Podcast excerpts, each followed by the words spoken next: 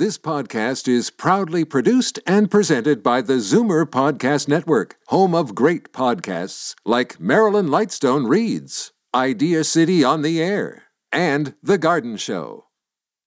You're listening to an exclusive podcast of Fight Back on Zoomer Radio, heard weekdays from noon to one. Now, Fight Back with Libby Znaimer on Zoomer Radio. Good afternoon and welcome. Has it only been 37 days? Because it feels like this election campaign has been going on forever and it's been polarizing. With less than four days to go, the two ends of the country seem to be lined up on opposite sides, although the outcome is getting harder to predict by the day. Liberal leader Justin Trudeau is pointing the finger at the conservatives, accusing them of running the quote, one of the dirtiest, nastiest campaigns based on disinformation that we've ever seen in this country. This from a guy who fearmongers and raises the specter of Ontario Premier Doug Ford at every opportunity. But also remember, right at the top of the only English language full debate, conservative leader Andrew Scheer took the opportunity to immediately call Trudeau a phony and a fraud. And the Greens are accusing the NDP of disinformation. One of the key developments right now is the surge of the Bloc Québécois in Quebec. And uh, that's why, among other reasons, that we are seeing the Liberal leader spending a lot of time there the bloc could end up holding the balance of power in a minority parliament. So what, what do you make of all of this? The numbers to call 416 360 0740 toll free 1 866 740 4740. And right now I'm joined by Michael Diamond, principal of Upstream Strategy Group, and he's a conservative, and Patrick Gossage, chairman of Media Profile. And Patrick, of course, was a Hello. press secretary. Hi, Patrick, to the elder Sure. Prime Minister Trudeau. Welcome to you both. Thanks for joining us. Thank you. Okay, we'll start with Patrick. Uh, do you agree that this is one of the dirtiest, nastiest campaigns full of disinformation? Well, yes, and I mean, I like to think of it as sort of ungentlemanly. I mean, I can think of gentlemanly uh, uh, campaigns. The '79 campaign, which Trudeau lost, was pretty gentlemanly. I mean, he made fun of Clark, but that's the worst that he ever did. I mean, the, to you know, to to say that a prime minister is unworthy of being a prime minister and is a fraud and a cheat and a liar is pretty strong stuff. And I mean, and Trudeau has been pretty tough himself on on uh, Scheer, and you know, really attacked him on his. Uh, you know, views of abortion, which he holds similar views, but attacked him absolutely mercilessly in the in the uh, French debate. And you know, these are these are attacks that we're not used to. I mean, I've lived a long time, and I think it's it's so and you know, and I think the other unfortunate thing is that it's played back into the households. I mean, in my riding, my liberal candidate is getting shouted at at the door. There's a real hate on for Trudeau for people who don't like him and won't vote for him. And I've certainly not Really shouted at at the door. Yeah, and I mean, I don't know whether that happens in terms of uh, in terms of uh, Scheer supporters. I don't think so, but I mean, she gets quite worried about it. You know, I mean, there is a polarization, and it does filter down to the average person. And I mean, I was I was in uh, the Kawarthas, and apparently, uh, apparently, uh, tr- people call Trudeau a jackass. There, I mean, you know, do you, whoever called a prime minister a jackass? Oh, I I've don't- heard that quite a few times, actually, for quite a few prime ministers. Yeah, that's true. But anyway, it is no. But I mean, it is. It's a level of it's a level of, of dislike and hate and and and you know and and split a split that's much much deeper than usual, I think, and it's unfortunate. And it, it, it's it's it's it's made it so that you know the two parties are now t- dead tied. They're both sinking in the polling support, and they're still tied. And so it's the none of the above is becoming almost a you know a. I mean, people are obviously not satisfied with either leader. I think. Michael? Look, I think there's a great deal of pearl clenching when people are saying that this is the Oh, nastiest. sorry. Can you start I can again? repeat My that. bad. I, I, I think there's a great deal of pearl clenching uh, when people say this is the nastiest campaign ever. I mean, it, it certainly it has been a very nasty campaign, but I remember a time when there was an ad saying that Stephen Harper would put soldiers on our streets in our cities, and that the true, liberals weren't making this up. Which, by the way, they were making it up. Or an ad in the 1993 election uh, focusing on Jean Chrétien's uh, facial uh, facial issue, which was just unseemly and, and ungentlemanly, of course. So uh, this is not an abnormally nasty election. It certainly is a nasty election, and where I will agree with Patrick is that uh, I think it is unprecedented how how far and wide it has disseminated into uh, your grassroots voters who are are quite a bit more polarized than uh, typically uh, you have seen. Okay. Um, the the big polarizing thing today seems to be the endorsement from Barack Obama. Is is that going to help or hurt, Patrick? Well, I, you know, I, is very popular in Canada, and and uh, you know, um, Justin has had an ongoing relationship with him. So, I mean, it's it is a it's friend to friend, and uh, so I'm not I'm not shocked, and I don't think it's foreign interference, and I think, you know, a lot of liberals will say, hey, that's terrific. You know, they like Obama, and you know, it may motivate a few liberals to get out and vote. Who knows? Um, I don't think it's such a bad thing. Uh, I think you know Scheer isn't making too much of it, and I don't think he should. Yeah, the question, uh, a couple of things. I mean, first of all, to be fair, Obama has endorsed Emmanuel Macron and uh, right. and uh, Angela Merkel, so he's done this before. But to me, you don't do that unless you're asked to do that. Does, does do you think it shows some kind of desperation, Michael? Look, it's it's one of those things that I certainly uh, agree with you that this was not unprompted. Barack Obama didn't pick up whatever type of smartphone he uses yesterday and tweet out an endorsement to Justin Trudeau. That was a request and it was asked for. And it would be interesting to know who actually put in that request to him. If it was some of Justin's friends at Canada 2020 who've paid uh, Barack Obama a great deal in speaker's fees since he's left the uh, uh, the office of uh, president. So th- there's a lot I'd like to know, but this is not going to hurt uh, the liberals at all. But it's also not the uh, saving grace uh, or hail mary that I think that they're hoping it will be. Canadians typically don't like to be told what to do by Americans, be it Donald Trump, be it Bill Clinton or Barack Obama. Bill Clinton in 1995 during the uh, referendum was very, very careful not to wade in because that would have had a very uh, bad impact. Uh, this wouldn't, this won't have a negative impact, but I don't see it being a huge motivator for progressives to go out and coalesce behind Justin Trudeau. Uh, no, and I think I think you know there's a certain assumption now from from supporters of the uh, of the uh, conservatives that he's going to be the next prime minister, and of course he's using that as a as a uh, you know as a talking point, and when he's talking about when I'm prime minister, not if, and I think that's a big mistake, and I don't think it's by any means decided, and you know it's a bit of it's a bit of if you can't if you fake it if you fake it and fake it and then you'll make it or something like that. Fake it before you make it, you know, and until you make it. That's the fake saying. it until you make it. Yeah, I love that saying. Fake it until you make it. Well, the only candidate I can recall admitting that they weren't going to win an election before a single vote was counted was Kathleen Wynne, and we know how that Yeah, worked out for her. So I think projecting the air of confidence and uh, viability is very important. Oh, I, I don't. Well, I don't agree at all. I just think I just think it's going to to people who you know maybe uh, sitting at home thinking, oh well, maybe it wouldn't be so bad to Scheer. He's not going to win anyway. And if he's saying I'm going to be next prime minister, it may motivate some liberals to to vote. You know, and uh, I think that's.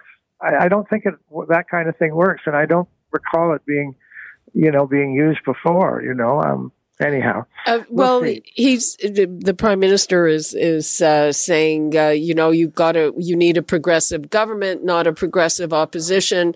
Terrible things will happen if the conservatives are Yeah, elected. that's true. is is that going to work, Michael? Look, it will. It, it has in the past. In 2004, the liberals were very successful in scaring New Democrats uh, or soft New Democrats into voting for the liberals to stop Stephen Harper. I think that the 10 years of Harper government, without major changes, without drastic overhaul uh, on, on uh, the issues that the liberals pinpointed as being uh, in contention, n- nothing happening, I think will will blunt that strategy a bit. But it has worked for them in the past. It probably will have some effect. But I think Jagmeet Singh's done a very smart strategy of dipping his water, uh, his toe into the water of uh, a coalition and working in partnership to have a progressive government. Yeah. So what about the specter of a coalition? I, I don't think Canadians like that idea. And, and of course, Patrick, the conservatives have jumped on it and saying it's, it's going to, it was a very clever line. It was something is going to be, uh, run by the NDP with, uh, with a Trudeau mask or something like yeah, that. Yeah, that was, that wasn't a bad line at all. But, you know, generally though, I mean, what we've seen is, is agreements, you know, not, not necessarily written agreements, but just agreements that uh, on a case by case situation in a case by case situation, you know, a third party will support the will support uh, the party that wants to stay in government or form a government, and uh, you know that's worked pretty well. Coalitions, uh, you know, there there really haven't been many, and I mean, I'm thinking of the of the Peterson NDP co- coalition in Ontario. It worked very well, and uh, it was a very progressive government, and it did well people liked it, you know, and I think that's very, very well may, may very well be what happens. I mean, that's what I'm I'm very tense about. I mean, if if if Trudeau gets one more seat than Scheer, he can stay. He can quite legitimately stay on as prime minister, or even if they're tied. Um, if, even if, if, he gets fewer, I think he can. He can. I mean, that's certainly happened in other. Speaking, absolutely. Yeah, he can. He can decide he can, not I to mean, resign. I, I don't I don't know how that would go over, frankly. Yeah, his, um, his, father and Paul Martin, I think, set a precedent that that would be politically difficult for him to do, but constitutionally speaking, it would certainly yeah, be exactly. proper protocol. What? And I mean, there there was this funny sort of attempt in '79, uh, the day after the election, to see if Broadbent would support Trudeau and Trudeau could stay on, and of course that didn't work, and that would have been very foolish. Uh, I mean, there were, I, how many seats were there? I think there was about a five or ten seat difference, and and with the NDP, uh, you know, with the NDP, uh, Trudeau would have had a majority. But you know, as you say, it's it's it's traditional that that the person with the most seats gets to at least try and form a government, and we'll see. I mean, Trudeau's a tough nut, and he may just say to heck with it. You know, I'm still prime minister, and I don't do not want to give, uh, you know, Canada into the hands of this of this this really real conservative, not progressive conservative. I'm really amused by the fact that you know it's all about progressive and not progressive conservative. I think it's just as well that you lost lost the progressive because the conservative party certainly ceased being progressive. That's for sure. Uh, now, uh, overhanging all of this is is the surge of the Bloc Québécois in Quebec, and and the specter on the other side, because the NDP has said it would not work with a conservative government, is is a conservative minority propped up by the Bloc. How would that work? That would be that would be politically very very untenable, and I think we saw that in uh, 2008 when there was actually talk of an actual coalition forming uh, with support between uh, the NDP and the Bloc for for the uh, Liberals to take take out Stephen Harper's government after the 2008 election. And, and that really uh, did not resonate well in the rest of Canada. And I think it would be politically un- untenable for any party to look at a formal agreement uh, in getting support from the Bloc Québécois. And also, if you look at uh, uh the members of the Bloc, uh, they're diametrically opposed on many important issues from the Conservatives. Uh, provincial rights are certainly one thing, but when you get into the nitty gritty of government, there would be very little common ground. Well, climate yeah, change. The least of which climate change. Uh, because, and pipelines. You know, and pipelines. I mean, so I mean that leaves that leaves uh, Scheer if he gets more seats than Trudeau with the unpleasant idea of you know trying to work out some kind of uh, support from a party from parties that do not want to support him. You know. Uh, I, and I, I don't know what the answer to that is. I think he might have a very difficult time you know, getting the confidence of the House. Well, frankly, the length of that government, I think, would depend if it was a minority in the situation we're discussing on the leadership, uh, the leadership process that the Liberals would undertake. If uh, Justin Trudeau were to remain as leader, uh, we'd probably be looking at an election very quickly. If they were to select a new leader and have, you know, eight months to a year uh, uh, in that process, they would not want to force an election. So I think you'd see a lot of abstentions or uh, diplomatic flus to ensure that the government could carry on while they select a new new leader. Well, what about the That's conservatives? Now that is interesting. That's a very original, and yeah. I can't help agreeing. Although I can't, I can't see Trudeau resigning. I mean, knowing him, I just can't see him. He has resigning. a very good example in his own family not to resign. Defeat. So unless it's a real defeat, and I, you know, given the way that that uh, Scheer is polling in Ontario, where the most seats are, I you know I don't I don't see Scheer getting a, a large num- a large number more seats than Trudeau at this point. I mean, even in the 905, Scheer's numbers are going down according to Nanos. So that gives me hope up here, you know, where where you know that I was really worried the Tories were going to really do well up here, but I'm not so sure now. Um, anyway. Okay, we'll let's see. let's take a couple of calls. Uh, by the way, uh, folks, the numbers 416-360-0740, toll free 1-866-740-4740. We are talking about uh, the dying days of the election campaign and uh, still a dead heat. We're talking about the possibility of minority government. What will that mean? Let's go to Victor in Etobicoke. Hi, Victor. Hey, how you doing, Libby? Fine. How are you? Good. Listen, you know, I, I'm really pissed, you know, because no one's ever talking about this Omar Khadr, the guy that got that 10.5 million dollars. 10.2. No one, no one has talked about this. Uh, actually, you know, we've had some Trudeau, callers. Yeah, Trudeau's got to go, man. You know that guy just bought a plaza in Edmonton for 3.5 million dollars. He's just getting richer off our money. Now, I got, I got to say something. Trudeau and Obama are together because the only thing that the only way I think that this guy got out of jail is for Obama to sign him out because that's the only way he could have got out. Mm, um, now all of a sudden, now all of a sudden, Obama's in the clear. Now Obama's in this picture now because what happened to Obama two years ago? Now he's in here because the election's here. Is this going to be another scandal because of Trump? uh, I mean, what's going on, Libby? Uh, I don't like this guy. The Victor- liberal man, get rid of this guy. This guy is trouble. okay, I was Victor. there. I was there in the seventies. Okay, Victor, Oh. we get your drift. Thanks. I, I'll point out, though, Uh, Victor, uh, you, I agree with a lot of what you said, not everything, but uh, the Conservatives have actually included reference to uh, the payment to Mr. Khadr in uh, several literature pieces that have gone out to voters. Oh, and and our callers here keep bringing it up. I mean, it's it's uh, I would say not forgotten by any means. Let's go to Brian and Mimico. Hey, Brian. Hi, Libby. You know, bottom line is a majority liberal government would be a disaster for us and our grandchildren. A minority government, liberal government backed up by the Greens or the NDP would be a disaster for our great great grandchildren because it would take that long to pay it off if they ever could. We just can't afford them. That's all there is to it. Okay, Brian. Thanks for that. All right, now we have a first time caller, Rick in Fort Erie. Hi, Rick. Hello. Oh, we lost Rick. Okay. Uh, Rick, call back and I'll give you the bell again. First time callers get um, a bell. So, uh, sounds like everything is pretty polarized, Michael. Um, you know, Patrick was just talking about the 905, and I've had people predict 905 will be all or nothing for either party.